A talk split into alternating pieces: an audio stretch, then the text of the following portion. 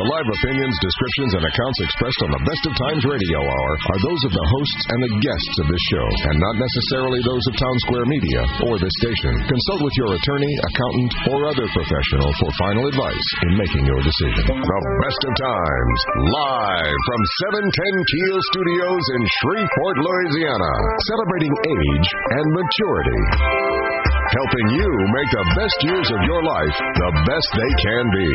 The best of times. Your host, Gary Calligas. Good morning, Architects listeners. I'm Gary Calligas, the publisher of The Best of Times, the only news magazine for mature adults in Northwest Louisiana. Thank you for tuning into our show today. In just a few minutes, we're going to learn about ways to reverse the effects of pain to help one's quality of life. So stay tuned to the show for some very interesting and beneficial information for you or your loved ones. It is Saturday, December the 5th, and we are broadcasting our radio show today from the news from the news studios of News Radio 710 Keel, a town square media station here in wonderful Shreveport, Louisiana. However, today's show has been pre-recorded, so we will be unable to accept calling questions and comments from our loyal radio listeners. Be sure to pick up the December issue of the Best of Times at one of our 522 distribution locations. We do thank you for the compliments about our magazine. We do appreciate hearing from you. If you're unable to find a copy, remember to log on to our website at www www.thebestoftimesnews.com to view current and past issues. We'll be right back with more information, but now a word from our sponsors and advertisers who make this radio show possible. You're listening to the Best of Times Radio Hour here on News Radio 710 Keel, proudly presented by Town and Country of Shreveport, your Dodge, Chrysler, Ram, and Jeep dealer. Gary's got more of the best of times coming for you on 710 Keel. Now, back to the best of times with your host, Gary Calligas. Welcome back to our show, the Best of Times Radio Hour, proudly presented by A Bears, Town and Country of Shreveport, your Dodge, Chrysler, Ram, and Jeep dealer. I'm Gary Calligas. I do thank you for listening to our show today. Also, thanking those listening via the internet at www.710keel.com. Joining me on my show today as a very special guest is Mr. Greg Redmond, who is a doctor of physical therapy with Eberhardt Physical Therapy located here in the Shreveport area. And he's going to discuss how to help reverse the effects of pain to improve one's quality of life. Thank you, Greg, for joining us today here on the Best of Times Radio Hour. Well, thank you, Gary. Thanks for having me. You know, uh, Greg, when I heard when I heard you give the presentation uh, several months ago, I was very impressed. I've never heard a presentation regarding helping people ref- reduce the effects of pain you always hear about people just talking about it and say it's there and you're going to get it because of all these reasons. But uh, I, I thought your your presentation was was very um, was very beneficial to me. I learned a lot of new things, and hopefully today you were going to educate and provide those, some of those tips to our uh, listening audience out there. So your statement was, which I thought was an interesting statement. Pain is a very personal experience, not just physical, but emotional and spiritual. Wow. Powerful statement. Yeah, absolutely. Uh, when you start to talk to a lot of people about their pain, you get a real sense of how much it really does to them, not just on a physical basis, but on the uh, on an emotional and spiritual one as well.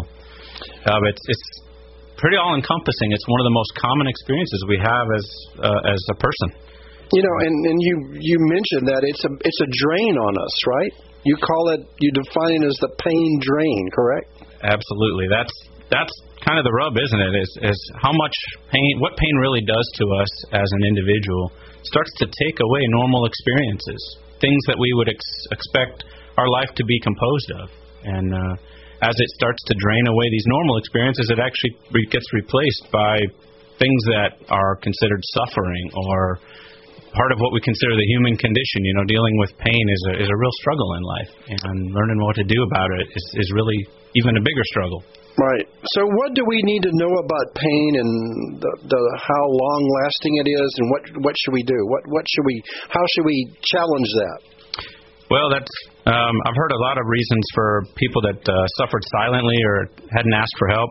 Um, some of them are irrational thoughts. Some of them are actually downright heartbreaking.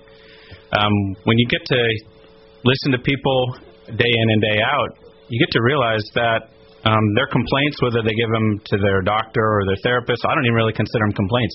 That's them opening up, and sometimes it's very hard to open up about pain. So um, do, do you see in the elderly they tend to to be like I don't want to complain, I don't want to upset my family members, I don't want to tell the doctor this because he's going to put me on a regimen of tremendous pain medications. Let me let me try to handle it, but it's it, it could probably be detrimental to them, right? Sure, sure. You know that I think they're afraid, especially at older generations, the the generations maybe of uh, I'd say 55 and up.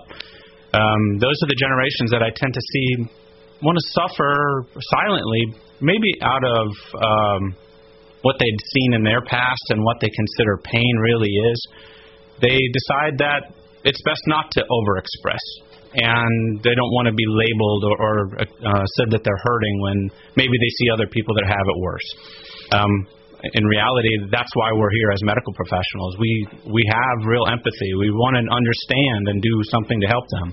And and that apathy and that re- reluctance can we need to explain to our listeners today. That can be detrimental, even if if you hopefully we're going to show the signs and symptoms of some of this without them telling you that they are in pain or different pain. But it, it's important that that it'd be addressed. Correct. Sure, sure. You know that we don't want them to think that their doctors don't want to help them or that their therapists don't want to help them. Um, communication is so important. If we if we don't communicate, how do we really share that experience, and how do we know where to start? Um, if we don't really get a chance to start someplace, I hate to think hate to think this, but you're kind of shooting in the dark as a medical provider goes, and you don't want to do that. You want to do the best possible um, analysis of that person's condition and be the helper that they need to be at that moment. And uh, so I, I want you to explain. I learned something new. I didn't know about these these uh, three subcategories: acute pain, subacute pain, and chronic pain. Explain to our listeners a little bit about that. That that was interesting to me. Sure. Um, the the best way we look at pain is to try to give some time frames for what a person would be considered kind of temporary or, or uh, pain that doesn't last very long versus pain that goes on longer. So the ac- acute pain is a pain that would last from anywhere from four to six weeks or less. Um, whereas subacute pain, that would be a pain that lasts anywhere from six or more weeks up to even six months in duration. Um, then we go on to chronic pain, which is pain that lasts six or more months in duration and can be much longer than that for people who deal with chronic pain. And you know, the other interesting comment about that I mean, if a person's in acute pain and they've been suffering for four weeks, is that daily, twice a day, ten times a day they're having pain episodes? I mean, I always think about that. You know, even though your the statement says between four to six weeks, I'm thinking that could be even more frequent than what we're talking about here. Sure, that's highly variable when you start to think about um, the experience of pain if I say I'm hurting for four to six weeks, boy, that asks I have to ask a lot more detailed questions about how often during that time period, right. how, what intensity fluctuations you have. We'll get into, uh, I think, a little and, bit more of that later. And that's then that's the leading question. So the measures of pain, and I know our listeners out there are going to going to say, Gary, yes, we go in to visit our doctor and our therapist, and they're going to bring that scale out from from zero to ten, and they'll say, so Gary, what is your pain threshold today, right? They're going to ask me that, and they sometimes show me the chart, and some, most of the time they don't. They, they say, "Well, what is your pain?" And I tell them, "Hey, I think it's at a one." really? And uh, they said, "Well, why do you know?" They they always ask me to qualify. So why? I said, "Well, it doesn't feel like it's just a nuisance kind of pain. It's not a ten level that I'm screaming and and my I'm hollering, right? Sure. So, yeah, those, those number scales are sure a, a vex because a one for you and a one for me yep. may be a completely different experience. Oh. And they are subjective scales. They're scales that are based just on that particular person's experience. I can't I can't uh, judge between me and you on a one. Really, it's hard to. Wow, so that is so subjective, and and and you know, when you follow a patient through the course, of course you ask them, which I think is a great one. You know, the frequency. How often does this pain occur? You know, once in the morning when I get up, or every time I move, right? Sure. So you know, you have all those other particular, and and I like when when I've dealt with therapists, they all they all want to know improvement and outcomes. So hopefully if their therapies are working and the modalities and massages and all the other technique, it's going to reduce. Is that right? Yes. That's yes. the goal is to reduce my pain. Sure, we from, look at that. from that the three or four to the one or zero. Right. Yeah. That, that and because it's such a subjective measure, one that be- belongs only to that person. Um, by asking them some of the same questions each time they come in, we get that picture that we start talked about to begin with. What is that person's experience today relative to what it was a few weeks or a few days ago when we saw them the last time? And then, then we get to really see and start asking questions about what that means to what they could do better now that they couldn't do as well before. Um, we even go on to this area of what we call impact on function. You know, what what this level of intensity and, and how often their pain is happening.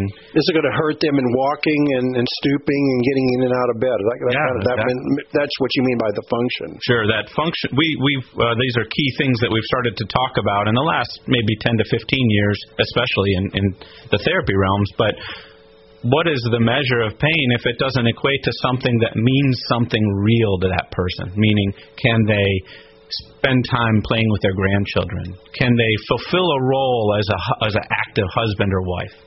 Those are real meaningful functions in somebody's life. That's what really the person wants to look for again. And and they want to do those without it being in such pain or non intolerable pain, right? Exactly. Tolerable pain.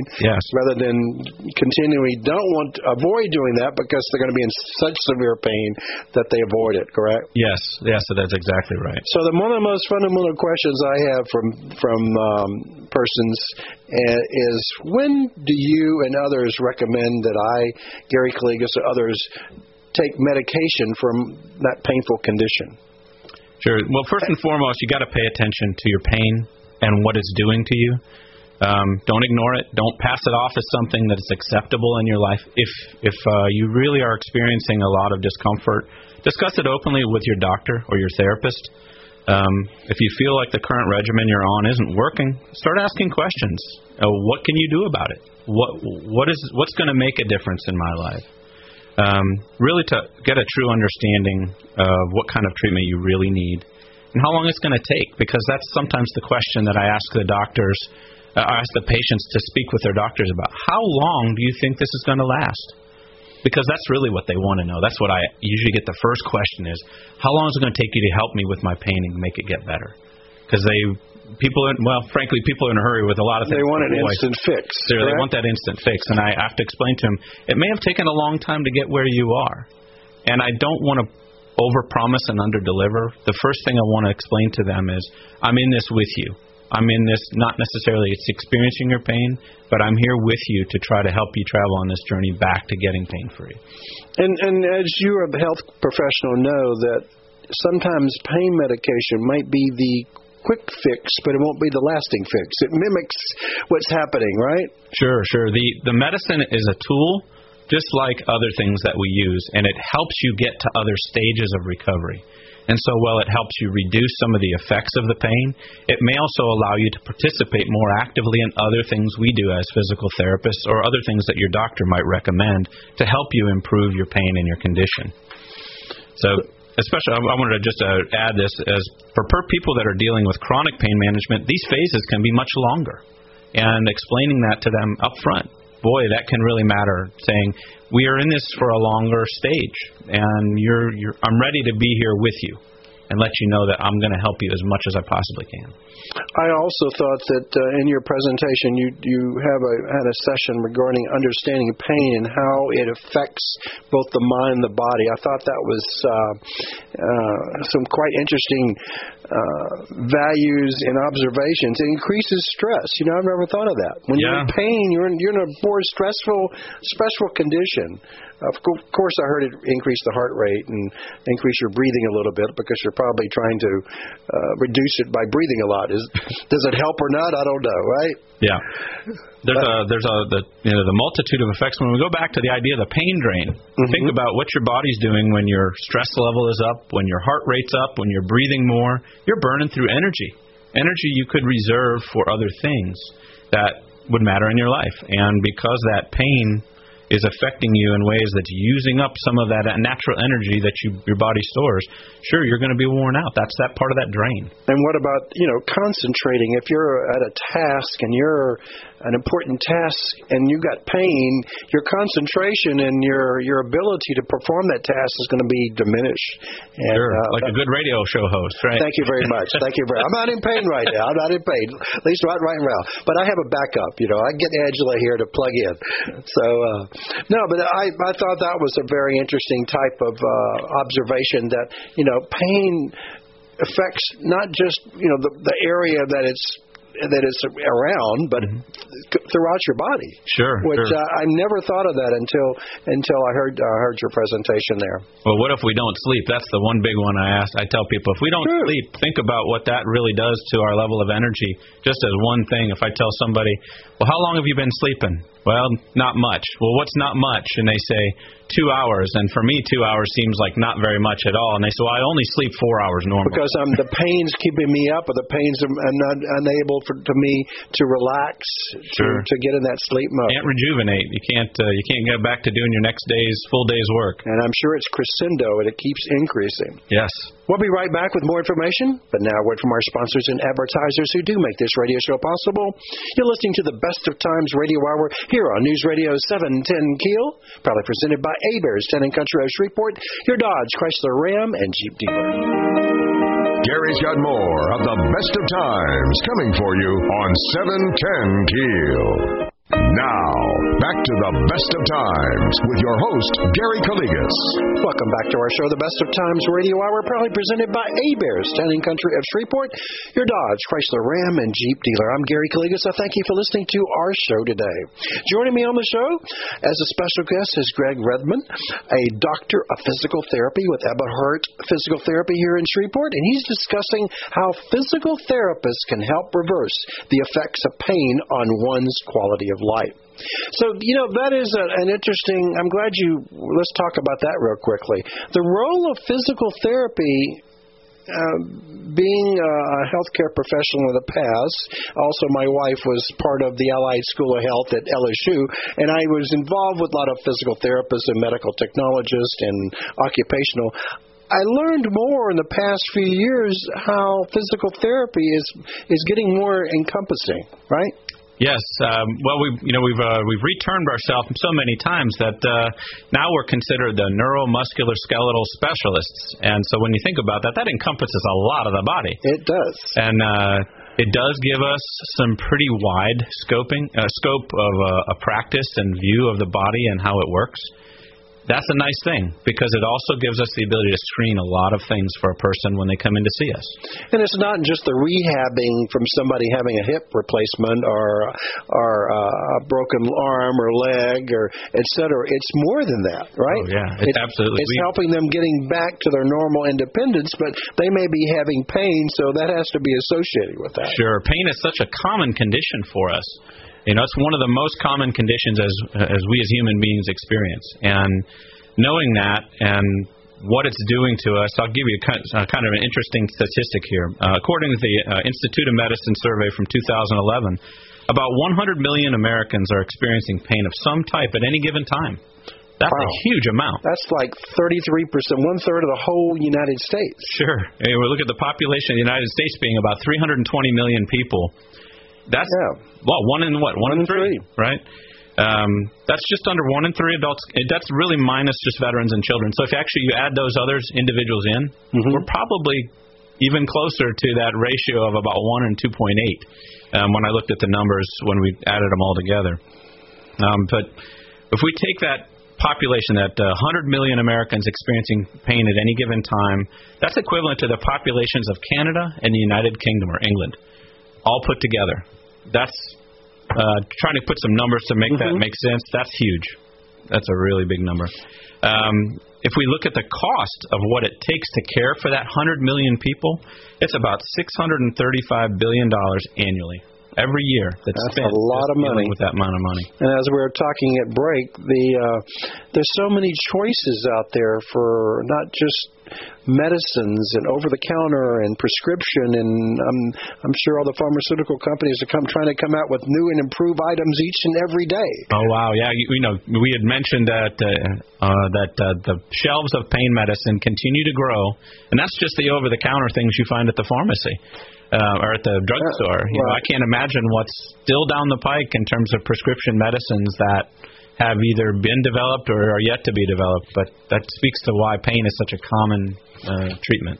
In your presentation, you talk about the different types types of pain or that we can experience. And I thought some of these are quite interesting.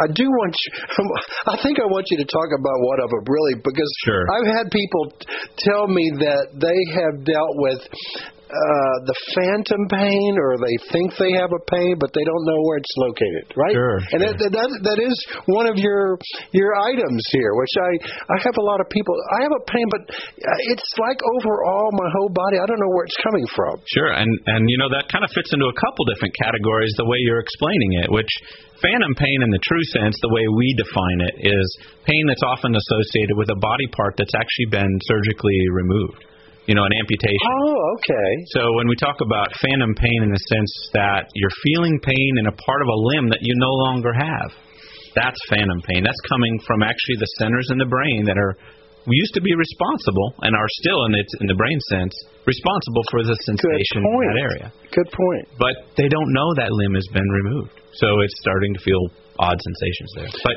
the experience you're saying is basically what we consider kind of like referred pain, right? Mm-hmm. Pain that seems to be radiating to a different part of their body from where they're actually maybe injured. So they might be injured in their back or their neck, but the pain is felt down their leg or down their arm. And that radiating pain is is is confusing because it moves. Sometimes it moves up the limb or down the limb. Sometimes it feels different from day to day. And so that's definitely a, a type of pain that can put a person at, at you know unease trying to understand it and until they talk to their doctor or therapist about it, they don't really have a true sense of why it seems to be changing and fluctuating and feel, feeling odd in different places of their body at different times. So, Greg, what is the most common types of pain? What what areas? I mean, you have a bunch of them: central central pain, neuropathic pain. What, what's the most popular? popular, popular in the sense of pain. Boy, that's a that's an well, interesting way. Um, but I would definitely the most frequent. Yeah, sure, sure. Um, the most common I'd say would be musculoskeletal pain, pain that is coming from a known injury or a known area of the body that's uh, that's painful. Um, we consider that kind of a neuropathic, or I'm sorry, not a neuropathic, a central pain. You know, pain that's coming from a part of the body that um, has progressive, you know, stimulation of the nervous system, meaning it's kind of like the body is getting irritated in a particular area. Um, I see a lot of people for back pain or neck pain, mm-hmm. and sometimes that back pain or neck pain is coming from an injury to a nerve coming off the spinal right. cord. Other times, it's not really the nerve itself, but it's the actual area of injury. Maybe they had had a, a fall, and that fall had caused a contusion to some part of the body or a bruise of the body, and the muscles themselves are injured. Um, that central pain is tends to be the pain that's affected by the nerve. Other pain, um, such as neuropathic pain, pain. Uh, one of the most common conditions we see nowadays is diabetes. You know, diabetic neuropathies, things sure. that are affecting the nerves, but in a chemical way. Um, the nerves are not healthy, and they're getting uh, they're showing signs of irritation and that signs of irritation mean, meaning that they start to show signs of numbness, tingling, burning, uh, prickling sensations. That can be really irritating because they don't go away very easily, and they're not easily treated either. Most of the time, we tell the patient we're going to have to try to do everything we can to improve the rest of your body, and hope that the the neuropathic pain improves along with it. Oh, it's like it's you you try to solve one area and hope the other area will affect. Right. Neuropathy pain is is if we what we find is that the person improves the circulation around that area okay. through exercise. Sometimes the neuropathy pain actually decreases, and uh, in a good way, you, you know, we usually get a double effect there. We get them stronger, we get them more active, and sometimes the neuropathy pain actually decreases along with the, the increase in activity. So, so in, in the area of medical advances and medical surgery, um, uh, hopefully people have are the physicians and surgeons are using more medical techniques and medical to alleviate some of the after pain after surgery, right? But but occasionally it's not, and some people want you know have the procedure necessary procedure, but they continue to have that pain. So what what do you recommend to them? That's sure. That's uh, that's huge. There's a huge variability a huge change uh, from patient to patient on that. Um, but there's really important questions to ask right off the bat after you've had a procedure or a surgery of some sort. Um, you want to understand how much pain was present before the surgery or the Good procedure, point. so that you know well was this pain that you were experiencing that we need to really consider what we call the baseline or what you had before this all happened so I can get a sense of where we need to at least reasonably expect to get back to, and then go below that if if, if at all possible.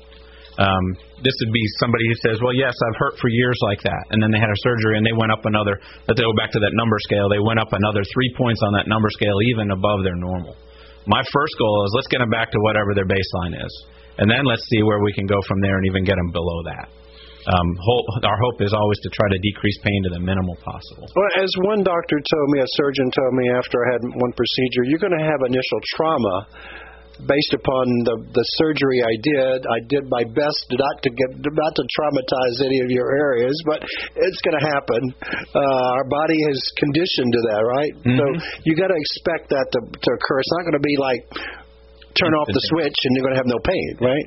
Well, sure. That that's that uh, instant, instant gratification that we often look for is we think the surgery is going to resolve the problem, and while it did correct what the surgeon intended to correct, um, we're left with the side effects now. That pain and the recovery and the healing. That's all part of normal healing for us. We have to understand that there may be some pain that we're left with while we heal but we always want to look for a better point of resolution at the end, which, you know, we want that location of the pain, the intensity, the, the frequency, or how often it's happening, and the, um, the long-term aspect of that pain to all come down uniformly over time. And and and correct me if I'm wrong about this one. Is your body tends to react to that and try it tries to do all of itself to to eliminate or alleviate that particular pain, right? Sure. I mean, we're, are there's all pain is a warning symbol. You know, it's a warning sign for our body. It's telling us something's going on. And sometimes that means healing is going on. Sometimes that means there's injury in in a state of repair.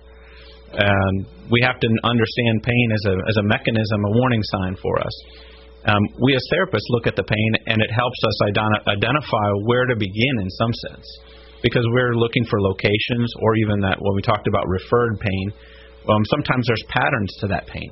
Patterns of where it's located based on what nerve might be irritated so it does help us paint a picture so when you and other therapists follow a patient after a particular surgery, especially like a hip hip replacement or knee replacement, uh, there's going to be a level of, of pain after that. But you have a regimen that that brings them to bring the uh, uh, the, the walking and the aspects back. Absolutely but it, but it's going to in turn it's going to keep the pain for a while but hopefully the goal is to improve both right? Sure. When we're working with patients that are recovering from a surgery since we've often seen very uh, a high number of these individuals dealing with this recovery we have a stepwise process that we try to follow. And you know one of the big ones is control the pain control the inflammation and then start to move again in as much of a normal way as possible so as the person can start restoring their um, health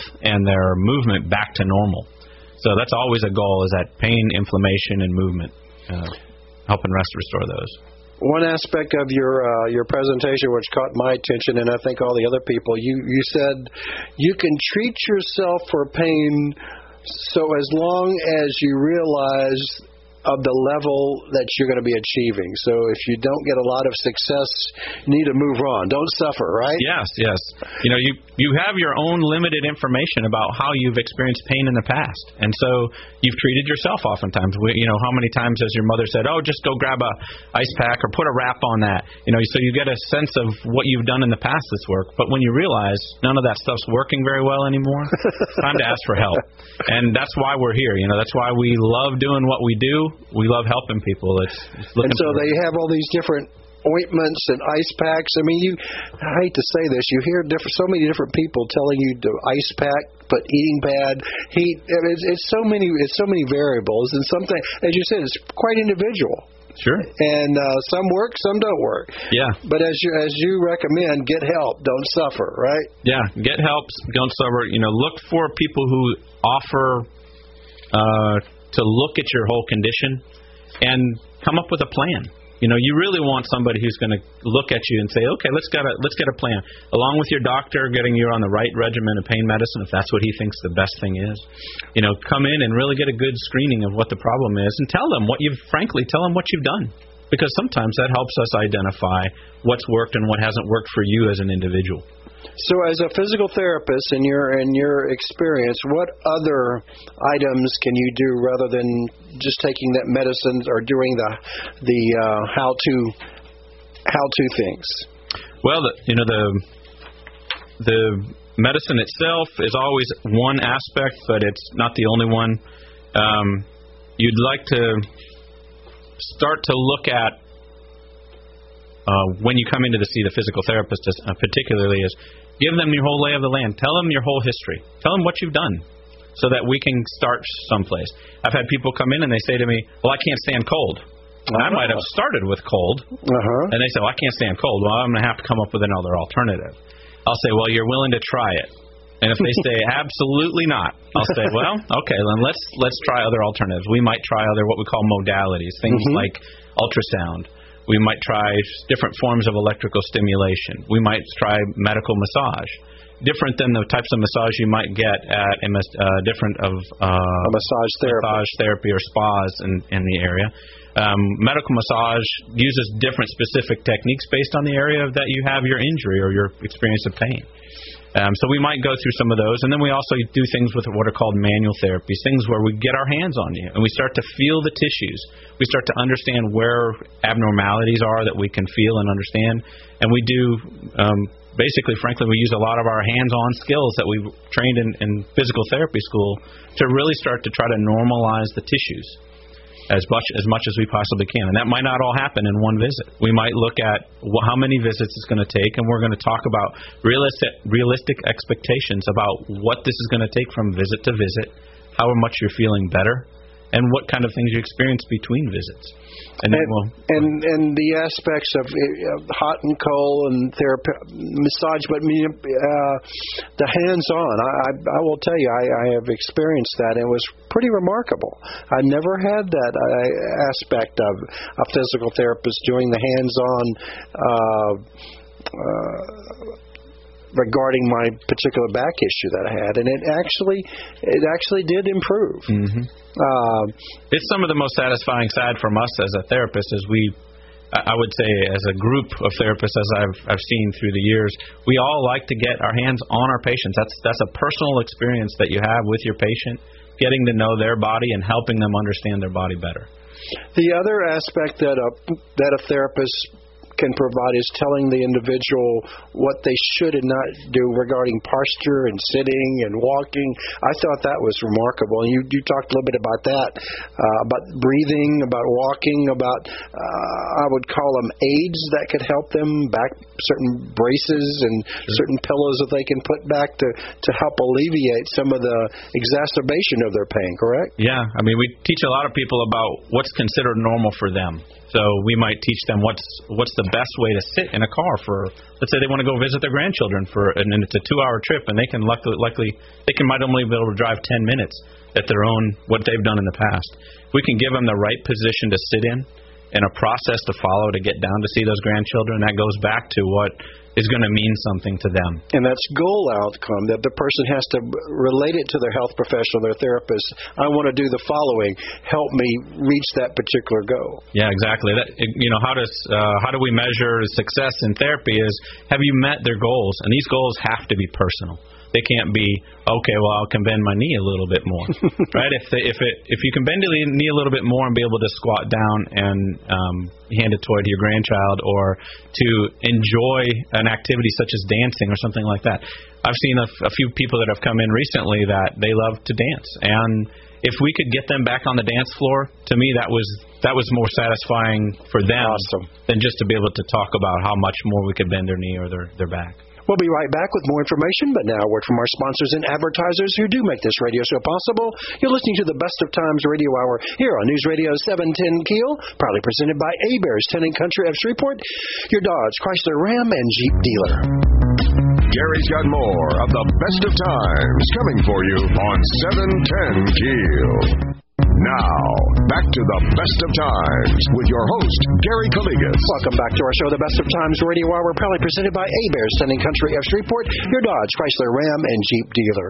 Joining me on my show today is Greg Redmond director, doctor of physical therapy with Eberhardt Physical Therapy here in Shreveport, discussing how physical therapists can help reverse the effects of pain on to improve one's quality of life. So thank you, Greg, for joining us today here on the Best of Times Radio Hour. Thank you, Gary. It's been quite educational and informative. I know our listeners out there have been have been thrilled about the information that you have given them.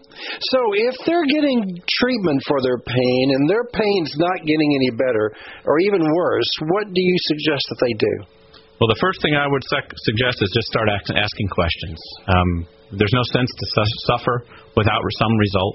Uh, there's a lot of options medical providers can offer you, and the best you, you are your own best advocate for your own health. And so, speaking up is really in your best interest. I've been doing this for roughly about 15 years, and where that's good, that's not nearly enough compared to some of my other cohorts out there. They really do have a lot of experience and have shared a lot of this with me. Um, it's noticeable that in certain generations they have certain tendencies. Our parents or even our grandparents' generations were more passive, and uh, they didn't ask for help as readily. Um, now, for one reason or another, often they didn't ask questions or show outwardly they might be suffering. Really, what I would uh, more often than not say is talk to your medical provider Make sure that you give them a lot of verbal feedback. Talk to them about what you've taken, what you've done. Um, don't lose faith. There is options out there.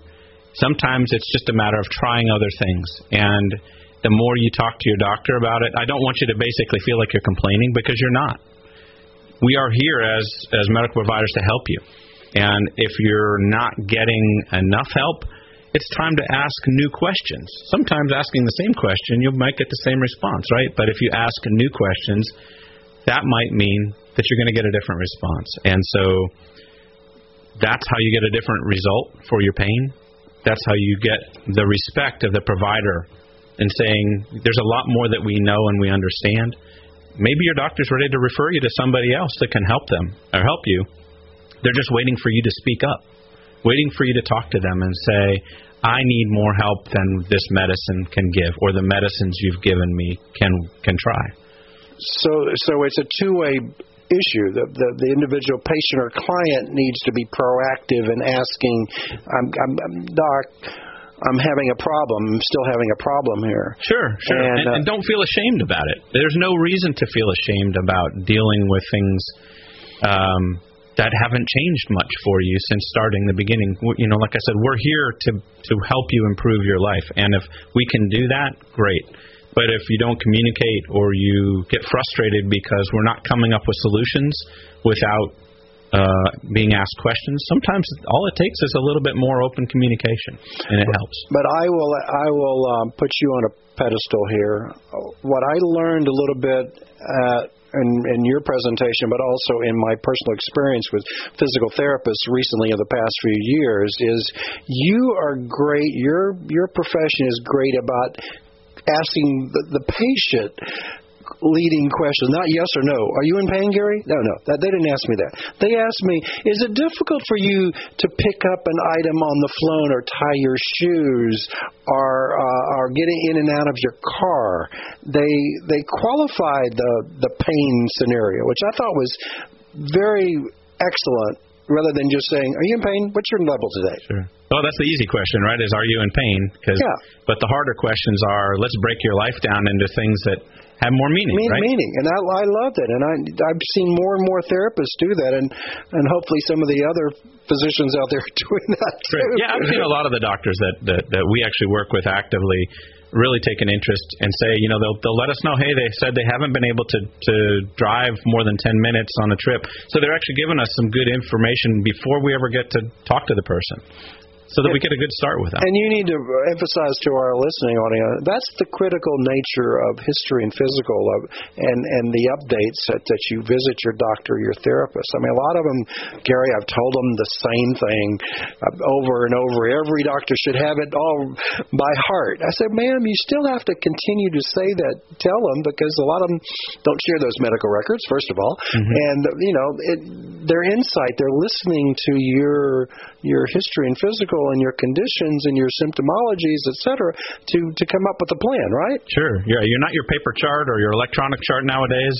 You know, we reread that to get a basic starting point with you, but every interaction we have with you one on one helps us learn more about you and that's what's really most important. And I think you, as therapists, when you and, and physicians out there, need to tell people when they're taking certain these wonderful medicines of the side effects. Sure. Wow, especially in the senior population, and also follow the label and follow the order yeah. by the physician and the pharmacist. Yeah. Don't say, "Wow, two of these pills are great. I bet I can take eight, and I really will feel great." Right? Yeah, yeah. They're not uh, they're not like gummy bears. I'll tell you that. very um, good, very good analogy. I like that. Okay. they uh, they may not taste good either if you take uh, take more than one. But no, the uh, the side effects are huge on these medicines, and w- there's a term we use in, in the medical r- arena called polypharmacy, which means a person can take a lot of different medicines that are prescribed correctly by their doctor, but the combination of all those side effects can have a, match, a, a pretty massive detrimental effect on the person's ability to to be active and to do things. And so we do really need to pay attention to those. And that's why it's important that the patient and the client tells all the health professionals what all the medications they're taking. And, sure, or bring their bottles or bring their list or whatever it may and be. And I had one lady tell me, "Well, the doctor already knows." I said, "Really? He knows? How does he know?" Uh, he talks to all those other five doctors I deal with. I said, well, possibly yes, but possibly no, well, right? That's true, right? Yeah, that's exactly. They all think they all assume that they all communicate, but uh, maybe they do, but most of the times they don't. Well, you know, you know how busy the medical community is as a whole, and and yes, we'd love to communicate with one another, and especially when we have an urgent issue at hand, we definitely communicate. Um, but we try to sh- use the electronic and the paper records as in the meantime. Um, and I, I, want you to briefly talk about being addicted. Uh, there are, um, I'm seeing more and more individuals that have pain, and they're so much dependent on their pain medication. Mm-hmm. Yeah, people are. are there, there's a there's a real psychological. I shouldn't say psychological, but it is. It's a behavioral condition that leads to addiction. So these are things that were almost pre uh, pre uh, predetermined in some sense. Our our bodies have a tendency at a certain point. Some people have a nature of being addicted, but this is not the norm for society. These are unique groups of, of people with their family histories. By taking pain medication, it can be uh, an, a pain medication that could be at a risk for somebody who already has a behavioral problem with addiction. But remember that by taking medicines that are maybe narcotics or, or strong pain medicines that your doctor prescribes, the risk of somebody who doesn't have that history of becoming addicted is very, very low. And for you to come in, I'll tell you a personal history. Somebody comes in, a lot of them they tell me right off the bat, I feel like if I take those, I'm going to get addicted. Ah. Well, then I ask, do you have a family history of addiction? Mm-hmm. And they say, well, no. I'm like, well, have you talked to your doctor about this concern about addiction? No, I just don't want to take it. I'm I'm, I'm afraid I'm going to get addicted. I said, let's have a good conversation between your doctor, myself, and you, and let's really come up with a plan because you may be avoiding something that could really help you just because of this the, irrational the thought, fear. The, the, thought that you could become addicted, but it's it's there's no history involved in there, and they're not dependent on it for for years and years, right? Exactly, exactly. I don't want them to have an irrational fear if it's necessary and it helps them get started with their recovery and their healing, then as long as we can clear the air and start someplace, I think that's the best, healthiest way to start with things. So uh, I thought one other aspect you said, how often should I take my pain medication? I mean that's that's a good a good point because the label doesn't it says as needed PRN, Sure. right? Sure. But what does that mean? Well, the PRN means as needed, sure, and but exactly what does that mean? What does that mean? if I am a, if I go, let's say I'm gonna go back to that number scale. If I say so, I woke up and I was hurting at a three, and I went from a three to a eight in an, in an hour. Well, was PRN meaning when I hit ten? Was that as needed when I hit ten, or was as needed when I hit a four? I think the person had to have really had a good conversation about what that meant when they were issued the pain medicine, saying That's if your pain rose above a three, start to take your pain medicine. Well, I'm going to give my listeners they know I had a, a gout many years ago, and my uh, my rheumatologist, like it was, yeah, told me on the onset of any pain, gout pain, you take this medication. Don't wait. Wise advice. And and quickly. Yeah. And sure enough, if I would delay, it got worse. But if I hit it right at the beginning, went away. I mean, it was like wow. And uh, but you know that that's the scenario. You need to have that dialogue with your therapist and with your your physician about when to take that medic- medication. It's it, as needed is a very vague term. Uh, Sure. You know, we can't prescribe medicines as a physical therapist. We are, but we are innately aware when they're not taken properly, and we try only to counsel the patient to talk back with their physician about what prescribing dosages and frequency that they take those medicines, so that they really have a good understanding of them. Because if they don't, it, it could really damage their success with therapy. So, in closing, what can you tell our listeners uh, what the benefits of physical therapy for for definitely for pain? Well, the the, the big benefits uh, for pain are when we get somebody who walks in the door, we want them to know that we're involved directly in their success. That's what we want them to understand. We come in to look at it and say we want to get a real history. We want to get one that tells us about what you've tried, what you have not, and gives a, gives us a good starting point as to, to develop a plan for you. Because if we can get a good line of communication working right from the beginning with you, and we get a good understanding of where what you've tried that has not worked, we know that we can pull those tools out of the bag, set them aside, and say, okay, maybe they weren't either used at the right time, or maybe they're not the right ones for you. That's okay. There's a many, many tools in that bag that therapists and physicians can work together with you to help control that pain. I just want to make sure that um, when people know they're having pain, don't suffer in silence.